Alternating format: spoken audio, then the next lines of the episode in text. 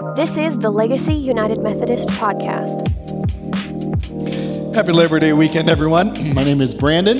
I'm one of the pastors here at Legacy. Whether you're joining us online, on television, or right here in the sanctuary, we're so very glad you decided to join us for worship on this September Sunday. If you're joining us online, we'll be celebrating communion shortly. Be sure you've got some bread and juice handy so you can join in with us. Today, we are ending our series at the movies. We've been finding God's grace in some of our favorite films from the past couple of years. As Methodists, we understand and we see prevenient grace all around us. The grace where God tries to woo us into a relationship with Jesus, into a daily walk with Christ. God can catch our attention in so many different ways. God can catch our attention through people and the inspiring faith in others that makes us say, I want what they have. God can catch us through nature and the power of an incredible sunrise, a sunset, or a night sky. God can catch our attention through circumstances and things working out like we didn't think they were ever going to work out.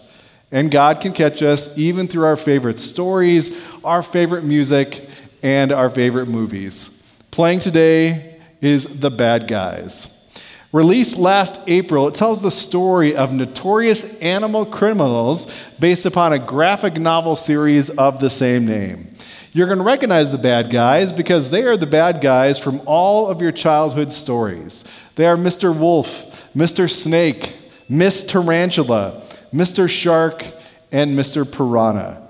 Now, it is very much a heist movie done in the style of the Ocean's movies and even some 70s vibe, as you'll catch it in the vehicles and the way some of the characters are dressed. In the movie, everyone sees our main characters as the bad guys. So they live into that assumption people make of them. It's the cards they've been dealt, so they're just going to be the bad guys. People assume they are bad, so that is who they will be. We make all kinds of assumptions about people throughout our day. Without ever talking to someone, we look at that person and say, they've got their life together, but this person doesn't. Oh, they look like a great parent, but this person over here is not. They look like a healthy, functioning member of society, but this person is not. Looking at me, you're thinking this person is obviously a track star. No, that is not true. I've got a body built by Nintendo and Mario Kart more than track and field. No, these assumptions we make just based upon looks can shape people and shape people not in a good way. They can pull people away from God's purposes and plans for them. Instead of getting to know somebody, we just make a snap judgment. We don't get to know their story. We don't get to know the person made in the image of God standing or sitting right there in front of us. The fundamental reality is that every single human being ever made, living today, and will live is made in the image of God. Every single one of us carries something of God with us, waiting to be fully unlocked by Jesus so we can be the people God has made us to be. One of my favorite stories in the Bible speaks to this constant struggle in us to evaluate people on their looks instead of on their heart, instead of on their character of who they really are. Samuel was a prophet. He was God's spokesperson in Israel. So he had a lot of power and the respect of the nation. Samuel was tasked to anoint a new king over Israel. God sends Samuel to Jesse's household because that's where the new king would come from Jesse's family. Samuel gets to Jesse's house and sees his sons. He immediately sees the oldest, a tall and dark and handsome and muscular man, much like me, one who just looks the part of being the king. of course, that one, that oldest, must be God's choice to be king. God says, no, nope, that's not him. God reminds Samuel don't judge by his appearance or height, for I have rejected him. The Lord doesn't see things the way you see them. People judge by outward appearance, but the Lord looks at the heart. Samuel goes to the next son, looking a little less like the king, but still kind of fits that mold. But God says, no, keep going. Samuel goes through all of Jesse's sons, and none of them are God's choice to be king. Samuel's a little confused at this point. God sent him here to get the king from Jesse's household, and now it doesn't appear to be the case. So Samuel asks Jesse, uh, Jesse, you got any other sons hiding somewhere that I don't know about? Jesse says, Well, there's one more, but he's outside, he's tending the sheep, he's taking care of the goats. Jesse, the son's father, didn't even bother to bring the son in from the field because he's the youngest. He's not going to be chosen to be king. In a culture where the oldest always does the thing, the youngest is not going to be God's choice to be king. And yet, the Lord says the youngest of Jesse's family, David, is going to be the king. The youngest, the least likely in a culture where it's the oldest that does everything, the oldest son is not going to take the lead. The youngest will be the king. So often we judge people based solely on their looks. Even Samuel judges, God's spokesperson in Israel, one of the most religious in the land, one who is the closest to God, one who should know better. Even he judges based on outward appearances. Every single one of us must learn to look beyond the surface, beyond snap judgments to the heart. We must see beyond the surface to see somebody deeply loved and made in the image of God. There is this broad theme throughout Scripture. It's a reality of God's kingdom that turns things upside down. The one that looks the part to lead will not. It's the least likely that will lead. The one who looks the least like the Messiah, the warrior king the people are expecting, the least likely one is going to be the Messiah. Not only that, the Messiah won't be a warrior king like you think, but he's going to suffer and die and rise again for his people, saving not just Israel, but the whole world. Jesus models the upside down nature in his, of the kingdom. While on earth, Jesus gathers a motley crew, the least likely to change the world. He gathers synagogue school dropouts, rebels, traitors, and people of different political persuasions who didn't really care for each other. The more things changed, the more they stayed the same, right? And this motley crew that no one thinks anything of do the things no one could imagine. They preach to huge crowds, seeing people come to Jesus. God does healings through them. They escape prison, survive mobs, and began a movement called the church. You may not realize, but that movement 2,000 years ago still impacts the world today. Your life and my life. We're a part of what they started. What we do from providing basic needs through diapers and wipes to dollars given to helping people find a home who don't have one, who build relationships to kids, students, and adults so they might follow Jesus like we do. All of that matters. All of that makes a difference. God's kingdom is upside down, where the unlikely become the most likely to lead to show us how to live. Let's resist the temptation to make snap judgments on people just by the way they look. Let's learn the stories of the people that we're with, get to know someone's actual heart. May we see that God's kingdom is upside down. The unlikely are going to show us the way to hope, healing, and wholeness that we've never seen before. Let's resist the temptation to unfairly judge others, even the face of past behavior. Even when history says they're never going to change, they're going to be stuck that way forever. Let's leave room for Jesus. Let's leave room for the Holy Spirit to transform, to change even the most unlikely. It's been happening for 2,000 years. It can still happen today. Now, in our movie, the bad guys execute another heist. They're hoping this is the one that will put them on the map. It's going to cement their legacy as the best bad guys ever. But in the middle of the action, one of the bad guys experiences something he never has before. Mr. Wolf had an awakening. He enjoyed being good. He doesn't know what to do with this now. Is it possible that he might enjoy being good more than he enjoys being bad? He has an awakening moment, a stirring in his soul, a potential transformation moment he can choose to ignore or explore. Now, in Methodist lingo, we'd call this justifying grace. Jesus coming into our life in power, and we can choose to ignore it.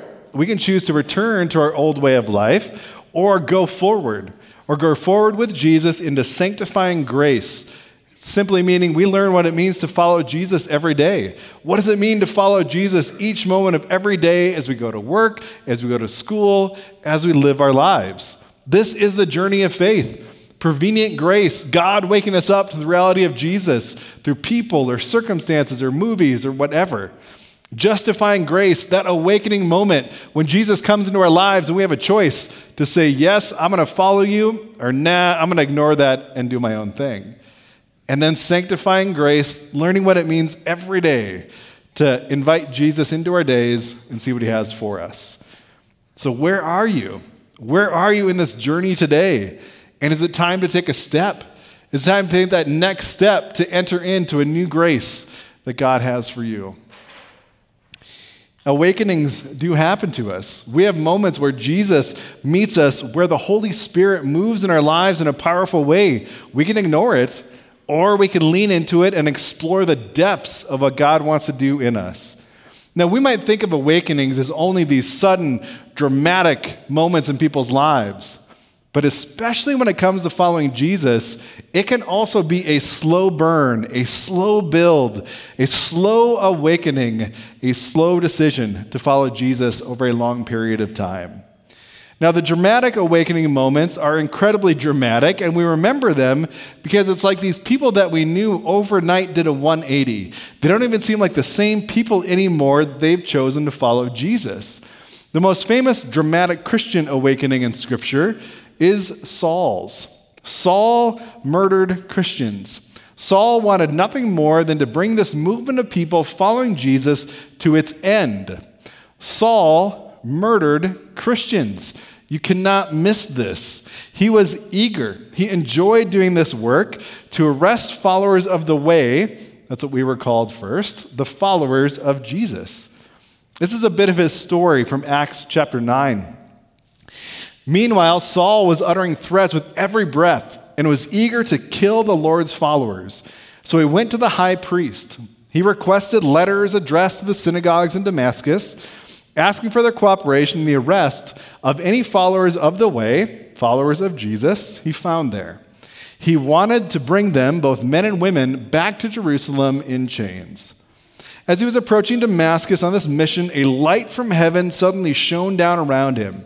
He fell to the ground and heard a voice saying to him, Saul, Saul, why are you persecuting me? Who are you, Lord? Saul asked. And the voice replied, I am Jesus, the one you are persecuting. Now get up and go into the city, and you'll be told what you must do.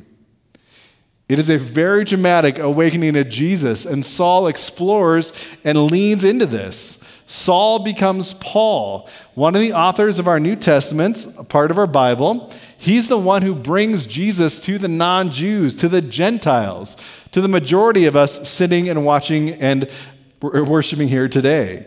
It's accurate to say that we are Christians 2,000 years later due in no small part to Paul's awakening, his willingness to explore and to significantly alter what he believed and how he lived in the world.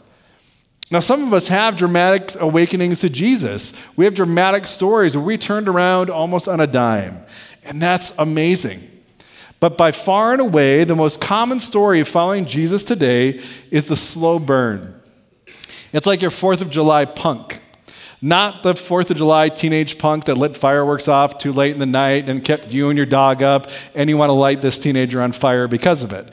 Not that punk. This punk, the sparkler, the one that you light, and it takes a slow, quite a bit of time for it to burn down before it finishes. For most of us, awakening to the reality of Jesus is like this sparkler. It's slow, it takes time for the full reality of what Jesus wants to do for us finally sets in. We don't dramatically decide, but we decide over a long period of time. Now, the disciples who walked with Jesus, they were a slow burn. They traveled with Jesus for three years to see who he really was. First, they awakened to the fact that he was a great teacher.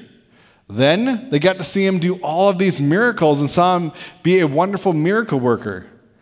And then finally, they got to see he's so much more than that. This Jesus is, in fact, God, the God who created the universe in the flesh. The book of John tells the story this way. The book of John says you're going to experience a story about God moving into the neighborhood, and then tells you it in 20 some chapters. And you see all these different people throughout the book of John. Some awaken to the reality of Jesus, and some deny who Jesus is. Now, for us, our slow burn probably started with a friend or a family member who loves Jesus. They invite us to some church thing, so we kick the tires. We try it on. We test faith. We ask questions. We ask all kinds of questions to see if it's true or not. We try prayer. We try groups. We try mission.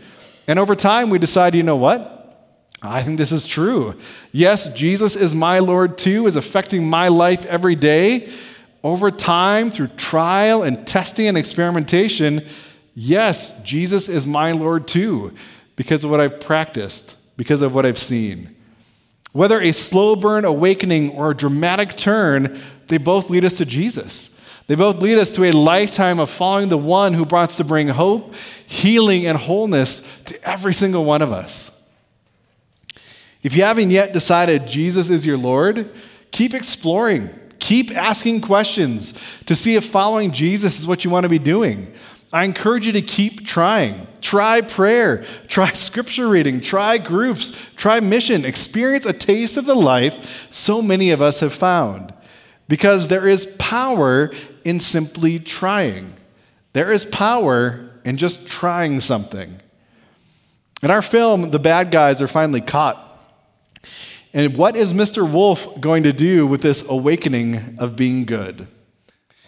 Even in the practice of their deceit and the practice of trying, the bad guys change, and they continue to change throughout the film to enjoy being the good guys. Now, in the life of following Jesus, there are moments of practice, of trying, when we have doubts. And we're not sure if any of what we do here, what we say here, do we actually believe that or not? That is normal. It is a perfectly human response to have doubts. And some of our greatest heroes, or the pillars of the faith over the last 2,000 years, they've had the same questions we've had. John Wesley was one of the founders of the Methodist movement, and at times he wasn't sure if he had faith at all. He felt like he was just going through the motions. He was an ordained and officially approved pastor in the Anglican Church, the Church of England, and even he, an officially ordained pastor, didn't know if he had faith.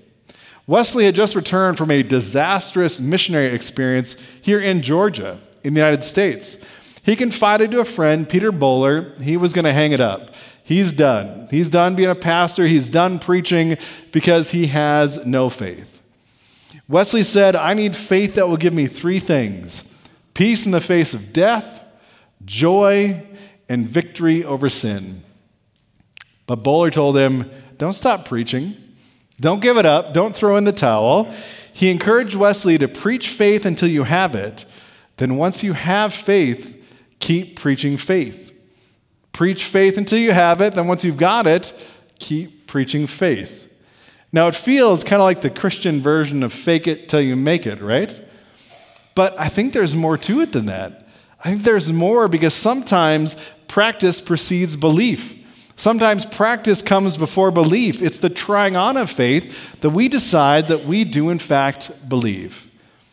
One day, Jesus came upon a large crowd with the disciples in the middle, and he comes to see a father and a son there. The son was possessed by an evil spirit who gave him seizures, and the disciples were unable to help. The father brings the son to Jesus, and the boy immediately goes into a violent convulsion. The father says this has been happening for a long time, and the boy has been hurt many times. The father asks Jesus for mercy and asks for help if he can. Then Mark records this What do you mean if I can? Jesus asked. Anything is possible if a person believes. This morning, do you believe Jesus can help? Do you believe Jesus can change the hardest heart of the person that you love? Do you believe He can transform your heart? Do you believe that He can transform even uh, and restore broken relationships? Do you believe He can help you break addiction? Do you believe He can find the fire that you once had in following Jesus? Do you believe He can destroy destructive patterns in your life, help you find recovery, and help you find the purpose and meaning and hope that you've been looking for? Do you believe that this morning? The father instantly cried out, I do believe, but help me overcome my unbelief. There was some part of this father that didn't believe, but there was enough. There was at least this little bit of a hope that just this practice, just by this act of bringing his son to Jesus, might do something, could help him, could heal him. And Jesus does heal this son. I feel what this father cries out, and I don't think I'm alone this morning. I do believe, but help me overcome my unbelief. I don't think I'm alone in this room this morning or those watching online. I know I'm not alone with the last 2,000 years of Christian faith. Lord, I do believe, but help me overcome my unbelief. I believe, but help me overcome my unbelief. Too often we believe perfect faith has no doubts, no questions whatsoever. It's just not the case. Faith is messy. We make mistakes following Christ. It's okay. In our film, it is a messy road, all kinds of twists and turns for these bad guys to become good. It is a messy road to following Jesus. We are all stumbling our way toward Christ together. Don't beat yourself up if you don't believe like someone who's got this vast, deep well of faith. Don't beat yourself up if your story doesn't have a dramatic conversion or turn and you're just one of a slow burn. This week, like the bad guys in our movie, like the man who brought his son to Jesus, let us practice our faith even before we believe.